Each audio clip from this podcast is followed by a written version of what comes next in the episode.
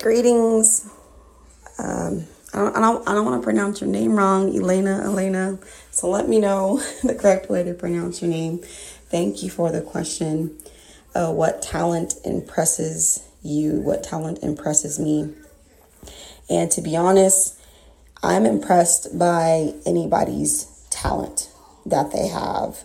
I'm sometimes still even impressed by my own talent, whether it's the talent to listen, to draw, gymnastics, um, to meditate, like whatever talent that you have, I'm impressed by all of it because it was given to you. You were born with it and you're sharing it and you're meant to share it with the world. So if you got a talent, I am impressed by you and your talent.